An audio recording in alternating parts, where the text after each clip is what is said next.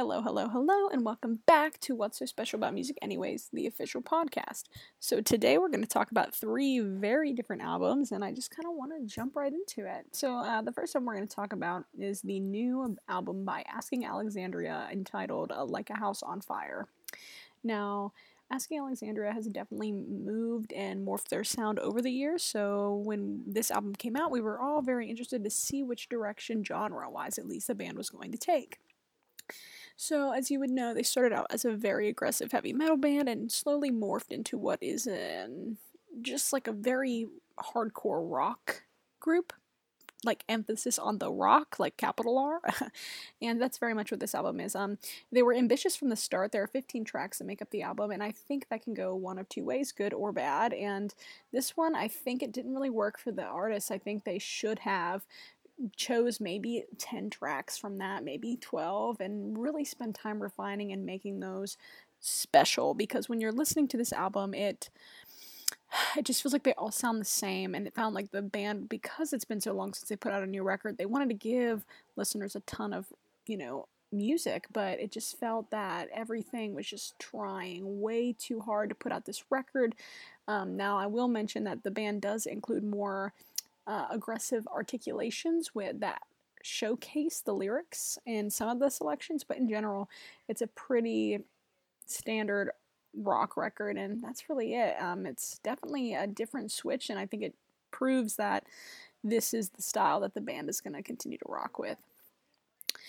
The next album that I want to talk about is the 1975's new album um, entitled Notes on a Conditional Form. And I believe that's it. Notes on the notes on a condition form, one of the two of those. And uh, this album is again like Ask Alexandria. It's huge. This album has 22 tracks on it, which is pretty major, especially since the um, artist hasn't put out anything since uh, 2018. So I think they really came and hit the ground running. I will say that this album is very, very different than anything the 1975 has put out. I mean, most of it resonates in this coffee shop kind of ballad, like house music, if you will, and I think that's really interesting to sit down and listen to, especially if you're thinking about it in terms of the 1975. So, like, when you are sitting and listening to it, you can hear this strong dichotomy, which we're also going to talk about in the next album I want to talk about with you guys. But it feels as if the 1975 recorded two separate albums, put them together into one, made it okay by using this conditional form title, and then they just continue to do what they do best and is write music. Now, they do include those atmospheric, chordal, big moments where the lyrics just like glisten on top. They're very all poppy. The band, you know, everybody's gonna want to sing and be at the concert in the summertime. They still very much give you that, but it's not seen as often. It, it feels that the band is taking a step away from that sound. They're including songs that are more ballad like.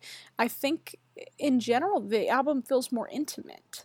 And I don't think the world was prepared for that. I don't think the album is bad by any means. I don't think it is the 1975 either. I think if the band would have split the album into two and maybe mixed the styles with less material, I think because there's so many songs it's kind of confusing and overwhelming to the ear too a little bit because you're hearing so many different genre influences that aren't native to the 1975 and for me that was definitely overwhelming because I almost, I mean, I had to listen to the album a few times before I really got a sense of what the band was doing, musically speaking. And then I realized that none of it, I don't think, is supposed to connect. I think it's supposed to be an album that any of them could be sustainable as a single. And, but they wrote so many of them that they just threw them together.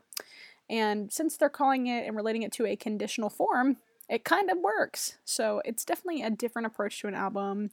And there are some very good tracks on it, but it's just definitely an unconventional uh, approach to music that one would think of when thinking of the 1975. And the last album that I'm talking about is going to kind of talk about that dichotomy of sound that I mentioned with the 1975, and that's the newest um, album by AWOLNATION entitled Angel Miners and the Lightning Riders. Now, again, it has been a minute since AWOLNATION put out an album, but they um, gave their listeners a pretty traditional set. I think it's like 10, 11, 12 tracks, something around there. And I really like this record. I think they they provide moments that are more ballad like and they provide moments that are more, you know, high energy, off the wall. I'm going to give you heightened lyrics. I'm going to give you heightened instrumentals. And then just, I think the way they provide contrast to the listener makes each of it work. Um, they use so many different jo- musical genres throughout the release, but they keep a general AWOLNATION quote unquote aesthetic through everything, which is how they all connect. I don't think when you're listening that there are some tracks that you would be like, hmm, if you would listen to it as a single and away from the album, I don't think it would work. I think you have to listen to this album almost in order from front to back because that's what makes everything make sense. They're not necessarily telling a story, even though lyrically, if you're looking at the um, titles of the tracks, they do seem to go in succession.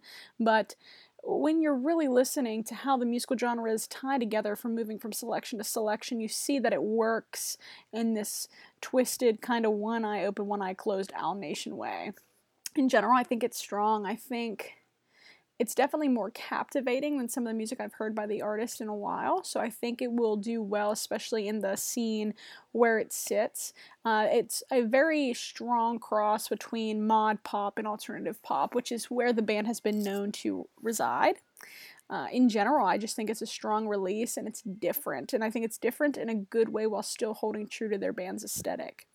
So, yeah, I think out of the three of these, this is the one I would definitely uh, check out, you know, post uh, reviewing them. I think this is the one that definitely sticks in my head the most as memorable. I can I've walked away uh, humming a few melodies after the first few listens, and I think that's major, um, especially when you're in such a competitive music scene like they are.